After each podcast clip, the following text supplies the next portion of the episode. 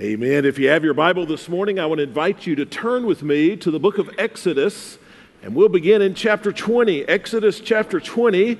If you've looked at your worship guide, you'll see that's a little different direction than we planned. There have been a lot of changes here at our church this morning. And so when I got here very, very early this morning, they were uh, opening up one of the fire hydrants on one end of our campus, and they had all of the tractors on another end of our campus. And I knew then this was going to be an interesting day. So I want to thank you just for your patience and your cooperation. We had to make a lot of last minute changes, and it's interesting, these kinds of changes. Uh, well, it's all a guess. It's sort of like making inclement weather decisions. You just have to decide and see how it works out. And so we've decided, and here we are. We knew that our attendance would be much lower today since we didn't have restroom facilities here. But I think it's I think it's really special that we're all together, all of us who are here anyway, are all together in one room because it gives us a chance to just remind you that as we have two simultaneous worship services each morning, that there are some really exciting things happening at our church. And I get to see something that most people don't get to see. Maybe some of our ministers have a Sunday morning schedule like I do here, but I go to one service and then to another service, and sometimes back to the first service and then to the next service. And I get to see every Sunday morning how God is working in just an extraordinary way in both places.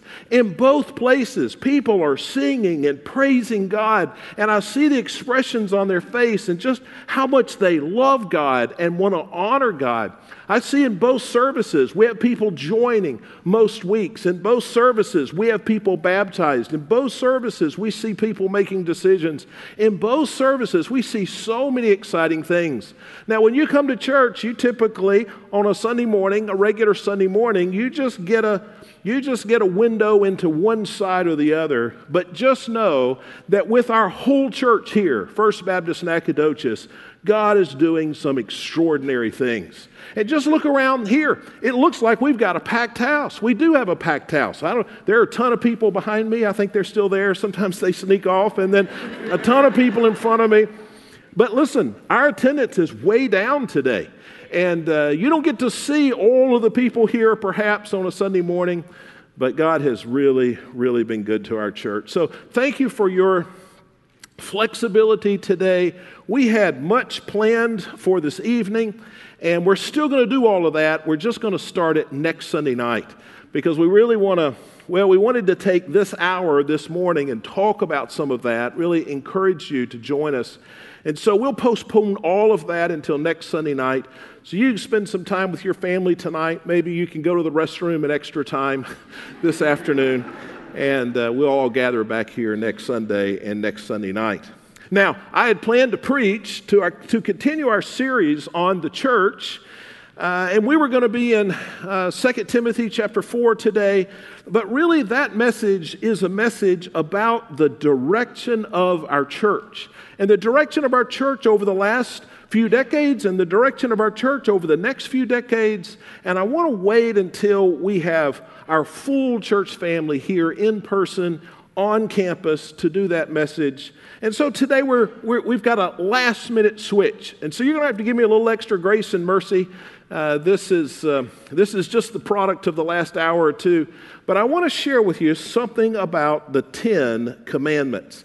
The Ten Commandments. When we mention that phrase, the Ten Commandments, everybody knows what we're talking about, right? You don't wonder which commandments or which ten or why are there ten. You know the Ten Commandments. The Ten Commandments are really a cornerstone of both the Jewish faith and the Christian faith. And even Islam, while they uh, would reject the Old Testament, they revere Moses and they have a list of commandments. They count nine, not ten, but they have commandments very similar to ours. We hang copies of the Ten Commandments oftentimes in our homes. I wonder if many of you have a copy of the Ten Commandments hanging on a wall somewhere in your home. We have an ornamental copy of the Ten Commandments hanging in one of the hallways here in our church. In the Supreme Court building in D.C., there is a, a depiction of Moses with the tablets handing off the Ten Commandments. We fight political battles over the Ten Commandments. People make movies about the Ten Commandments. But with the Ten Commandments, church, there are some problems. Uh, the first problem is that most people, while they think they're very familiar with the Ten Commandments, would have a hard time actually naming all Ten Commandments. Now, don't try to do it during the message, but perhaps when you get home today, you just take out a pencil and a piece of paper and see how many of the 10 you can come up with. Most people can't get to 10. And then another problem with the Ten Commandments is most people have no idea where they are in the Bible. If you ask them to open their Bible to the Ten Commandments, they really wouldn't know where to begin. Some wouldn't know if it's Old Testament or New Testament, but even if you know it's Old Testament, where in the Bible, and people struggle. But the, but the most troublesome thing about the Ten Commandments is that there is great, great confusion about what these commandments mean. What does it really mean? What does it really mean when it says we uh, should not use the Lord's name in vain? Does that really mean that there are three or four English words that weren't even words when the Ten Commandments were written, and that is a prohibition against us using those three or four English words? Is that really what the Ten Commandments are all about? What about do not covet your neighbor's donkey? Of all of the things that God could have focused on, why in the world does he say we should not covet our neighbor's donkey? How in the world did that make the Ten Commandments? So, for most people, they have no idea what the commandments really mean or why we've been given these commandments. I guarantee you, if you asked, if you surveyed people in Nacogdoches today, and you asked people, what is the purpose of the Ten Commandments? 90% of those people would get it wrong. Now, I'm sure you all would get it right, but most people in our town would get it wrong. So, what is the purpose of the Ten Commandments? Well, most people see the Ten Commandments as entrance requirements for heaven. That these are the things that you must do in order to have a right relationship with God. That the Ten Commandments, this is how you get to heaven. And in fact, a lot of churches, they, uh, they, uh, they've either on purpose or, or, or, hopefully inadvertently, they've communicated this uh, with these church signs. Have you seen these churches that have these marquee signs out front that they can change? Well, most of them just whenever they think about it. But oftentimes on those signs, you'll see things like follow the Ten Commandments or go to hell. Now, they'll have some clever way of saying it. It'll be a rhyme or a little funny pun on some words. But, but essentially, the signs will say straighten up, follow the commandments, do what's right, or you will go to hell. And so people generally believe that that's the purpose of the commandments. In order for you to have a right relationship with God, you need to follow these commandments. That God is good, we are bad, so we need to get gooder according to the Ten Commandments if we're ever to have any credibility with God. That's the wrong way to see. That is not the biblical way to understand the Ten Commandments. But understanding them that way really puts people into two different groups. If you misunderstand the Ten Commandments, as most people do, that puts you into one of two different groups of people. And, and these are lost people. These are lost people. So, group number one, I can keep the commandments, so I must be right with God. Some people believe that they've reviewed the commandments, even though they might struggle to name them, they've reviewed the commandments and they think they're pretty good at keeping the commandments, and they keep the commandments, or at least by their measure, they keep them, and so I'm okay with God. Some people, though, are in group number two, and they'll say, I cannot keep my command, I cannot keep the commandments, so I will never be right with God. So some people think they're in the group of people who think that they have kept the commandments, so they are right with God. See, if we understand the commandments as entrance to heaven, then it's easy to fall into one of these two groups. Either I have kept the commandments, and so I'm right with God, or I cannot keep the commandments, so there's no hope for me. Let me talk about those two groups. The first group, these people are simply deceived by themselves. I'm reminded of the Pharisees in the New Testament. Do you know the stories of the Pharisees in the New Testament? These were religious people that thought that they were really, really good at keeping the commandments. In fact, they prided themselves in how good they were at keeping the rules. And they had what the Bible calls a self righteousness. Well, where do you find these people today? Well, oftentimes you'll find them in the church. Now, not everybody in the church falls into this category, of course, but there are plenty of people in the church that are just naturally good at keeping the rules. Have you noticed that some people are just a little better at keeping the rules than others? And, and so there are people in churches, they're just naturally rule keepers, and they think that they're very good at keeping the commandments, and because of that, God is pleased with them and God accepts them, and they're a child of God. Now, to those people, I have some very bad news. You, in fact, are lousy at keeping the rules. You think you're good at keeping the rules, but what you're really good at is deceiving yourself. You're lousy at keeping the rules. And that self deception comes because you're simply comparing yourself to other people. If you think you're a good rule keeper, you think you're a good rule keeper because you keep rules better than somebody else you know keeps rules, okay? And you might be a great rule keeper compared to that person. The problem is, God doesn't make the comparison between you and that person, God makes the comparison between you and Him. And you're a poor rule keeper. You are, you are bad at keeping the Ten Commandments. And so, if you're in that group that thinks that because you keep the commandments, at least by your own measure, that you're right with God, that you're wrong. Then you're wrong. God rejects your righteousness, and your self improvement will never be sufficient. You are not right with God. Now, the second group of people, the larger group of people, these are people that, that deal with an incredible amount of guilt because they know that they don't keep the Ten Commandments. They know that they don't keep many of the commandments in the Bible, and they don't think that they will ever be able to keep the commandments.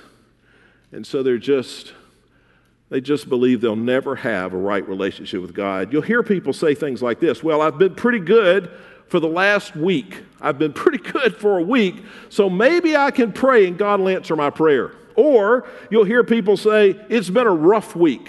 So I probably need to get saved again if God's ever going to hear my prayers. And we think that we will never have a right relationship with God. We'll never be able to come to God in prayer. We'll never be able to have an assurance that we're in God's family because we're, we just can't keep the rules. Now, where do you find these people today? Well, they could be inside church or outside church, uh, but there are people who are searching, searching uh, for somehow some improvement that might gain them access to God, they're trying harder.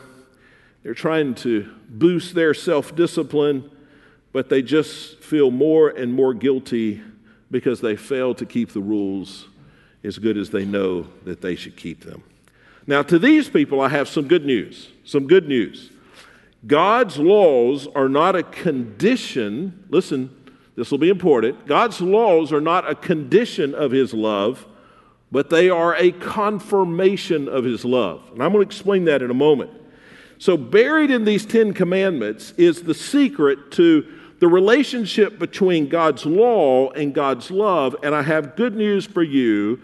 If you believe that you could never be good enough, there's good news. There's good news. And you see that good news in the real purpose of the Ten Commandments. So, I, I want us to find those. If you'll turn with me to Exodus chapter 20. Here we find the Ten Commandments. And I'll read the first two or three verses. It says, Then God spoke all of these words I am the Lord your God who brought you out of the land of Egypt, out of the place of slavery. Do not have other gods besides me. So that's the first commandment. Or depending on how you count it, there's some controversy here. It might be the first and the second commandment. But notice it says, Then God spoke. Do you see that right at the beginning of Exodus chapter 21, uh, chapter 20, verse 1? Then God spoke. That tells us that something happened before Exodus chapter 20, right? It wouldn't begin with, then God spoke, unless something had happened and then God spoke. Well, what happened before Exodus 20? This is the key to what the Ten Commandments really, really mean. And so I want us to study a little bit this morning, Exodus chapter 19. And I want to give you a guide to understanding the Ten Commandments. The first thing that we're going to learn is this the rescue came before the commandments. I'll, I'll, explain that in a moment. But the first thing we're going to learn here in Exodus chapter 19 is that the rescue, God rescuing the, the Israelites, God rescuing the Jewish people, that came before the commandments. Now look back at Exodus 19, verse 1. It says, In the third month, from the very day the Israelites left the land of Egypt, they came to the Sinai wilderness. They traveled from Rephidim, came to the Sinai wilderness, and camped in the wilderness. Israel kept camped rather there in front of the mountain. Moses went up to the mountain uh, to God, and the Lord called to him from the mountain. This is what you must say to the house of Jacob and explain to the Israelites. And so now there's going to be an explanation. Verse 4 You have seen what I did to the Egyptians and how I carried you on eagle's wings and brought you to myself. Now, notice the rescue.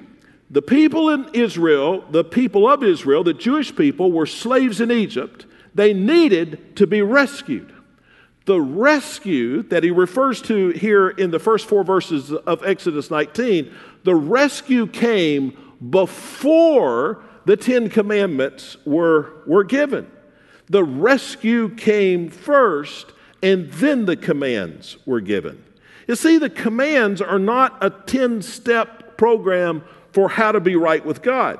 The, the, the commands are, are not 10 requirements for membership in God's family. The commandments are not given to lost people. These are the things you need to do to be saved people the commands were given to people who already had a relationship with God. Does that make sense? They already had a relationship with God, they had already been rescued by God. Then God gave them the commandments. You know, at my house, um, I just have one child still living in my in my house. She's not really a child now; she's a she's a grown up, really. But uh, but just one child still in my home. Uh, but we, we have some rules. We still have rules even for her.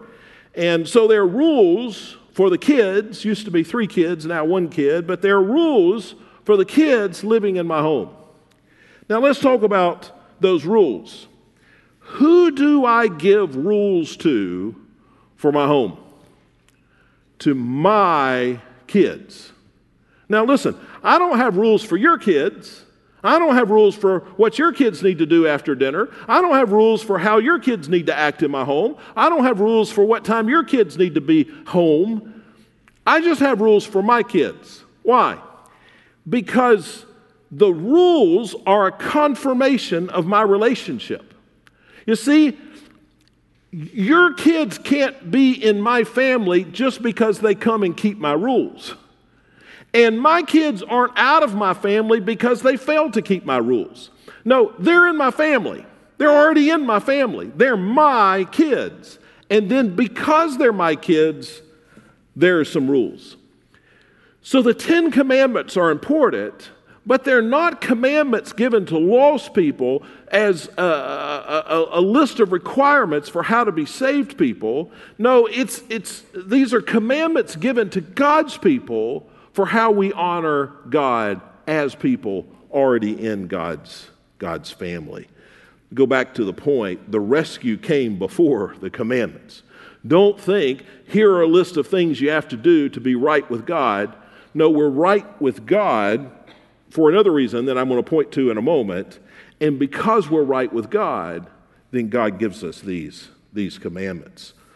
Let's look at number two it is impossible to approach God on one's own merits. Now, I want to go back to Exodus 19, and I want to skip down to verse 10, which says, And the Lord told Moses, Go to the people and consecrate them today and tomorrow. They must wash their clothes. And so they are to get spiritually ready for a meeting with God. They're to wash their clothes. That's a, uh, a, a picture of them setting aside their sin. They're to prepare themselves spiritually. So it says that they're to consecrate themselves. And then verse 11, and be prepared by the third day, for on the third day the Lord will come down on Mount Sinai in the sight of all of the people. So the Lord's going to come down onto the mountain. And then verse 12, put boundaries for the people all around the mountain and say, Be careful that you don't go up the mountain or touch its base. Anyone who touches the mountain must be put to death. Who couldn't, why couldn't they go up the mountain? Because you can't just come to God on your own terms. Even after the Israelites had washed themselves and consecrated themselves, they still couldn't approach God. Now, the message here is that no matter how hard you try, no matter how much you seek to clean yourself up, no matter how carefully you follow the rules, you can't approach the Lord. See, we get things wrong with these Ten Commandments. We think that they're a way to be right with God. Churches put it on their signs follow the Ten Commandments or die in hell. And we teach people that these are the way to get right, for, for us to get right with God. But the truth is, you can't come to God on your own terms. God must come to you. We need to quit telling people to straighten out their lives we need to tell people that Jesus has made a way. Now, we need to stand for sin. We need to clearly communicate sin. People won't know they're, they're wrong until we point out what sin is according to Scripture. But what people need is not a, a, an opportunity to straighten out their own lives. What people need is to know that Jesus has made a way. I remember as a youth minister many, many years ago. I was in a church and we had a, a youth worker. He was a dad to one of the, well, really two of the, two of the boys in the youth group.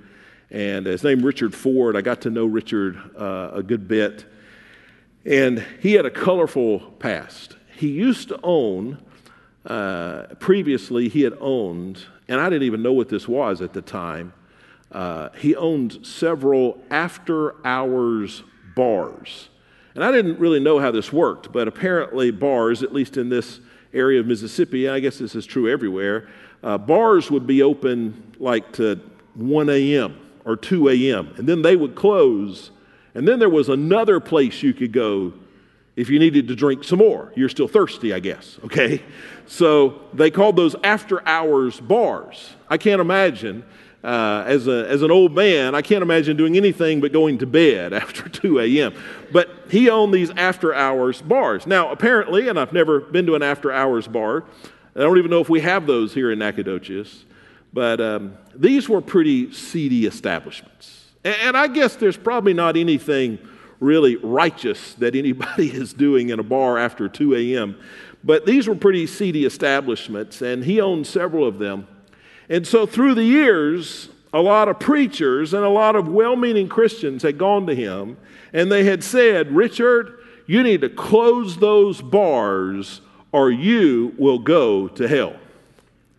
Now, what's the problem with that? You need to close those bars or you will go to hell.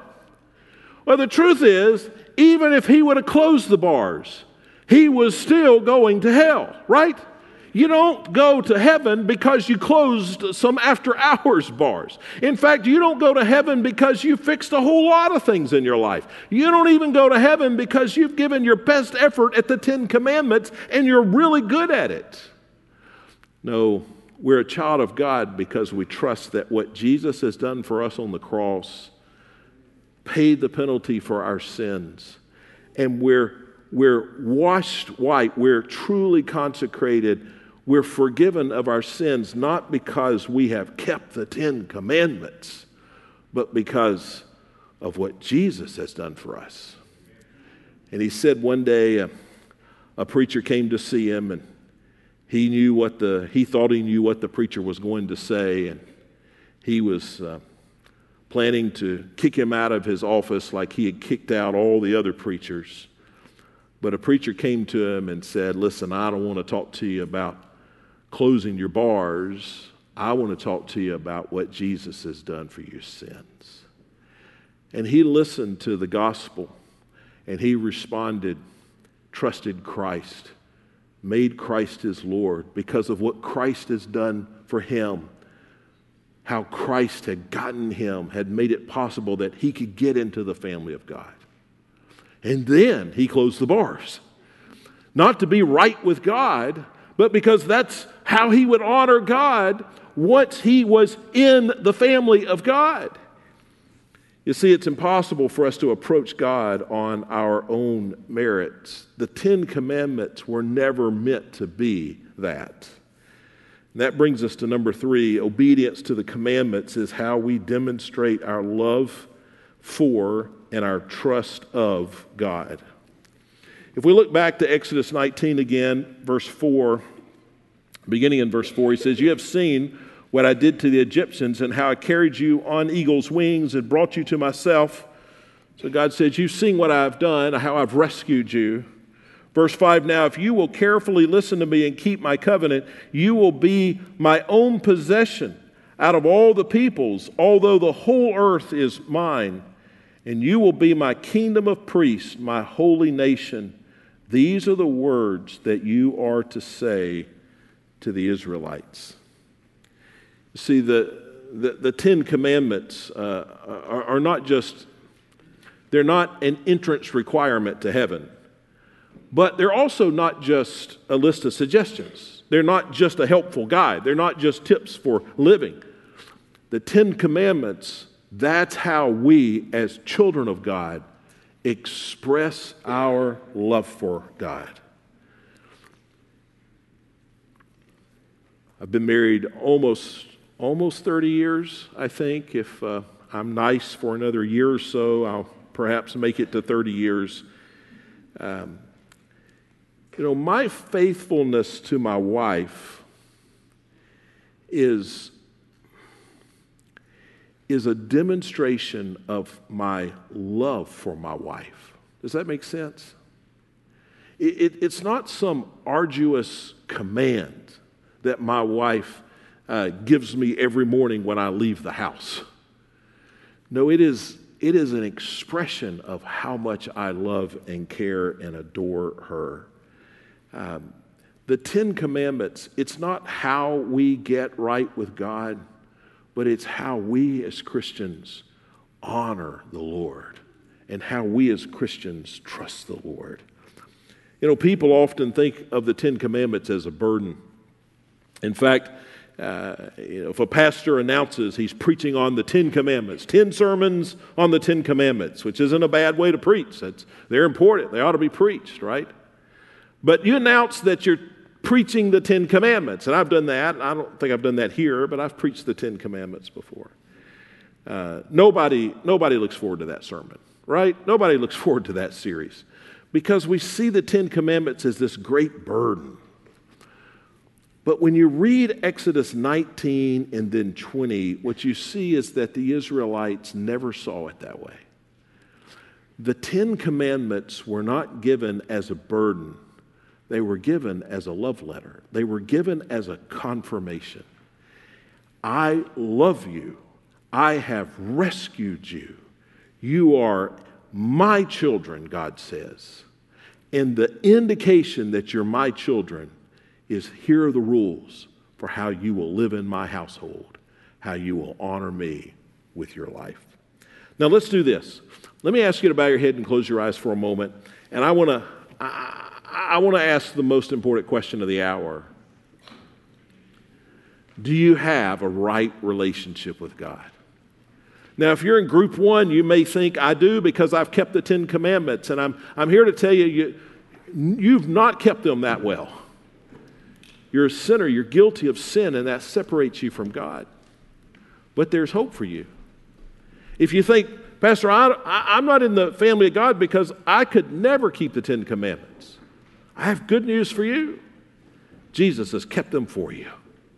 And you can trust in what He has done for you on the cross, and you can be in the family of God. If you've never put your faith and trust in Christ, and trusted Him for forgiveness, I invite you today to do that. We're going to stand in a moment and sing. And there are a lot of ways you can let us know that you've done that today. You can step out of your place and come down and just speak to me or one of the other ministers here in the front. Or you can let one of the ministers know as you leave today, as we'll be in the hallways visiting and greeting people as they, as they leave. But if today you need to put your faith and trust in Jesus, I invite you to do that. Nothing is more important than that. Father in heaven, I'm thankful for the Ten Commandments. Not because they're a great burden of um, responsibility, not because they are some impossible test to um, somehow merit your favor, but because they're a way I can express my love to you. And I do love you because of what you've done for me, your sacrifice on the cross. I do love you. And I pray that those here today who have never trusted you, not trusted their ability to keep the Ten Commandments, but they've never trusted you, Father, that they'll do that today. They'll surrender to you. They'll be in your family. And we pray this all in Jesus' name. Amen. Let's stand together as we sing, as we respond to the Lord.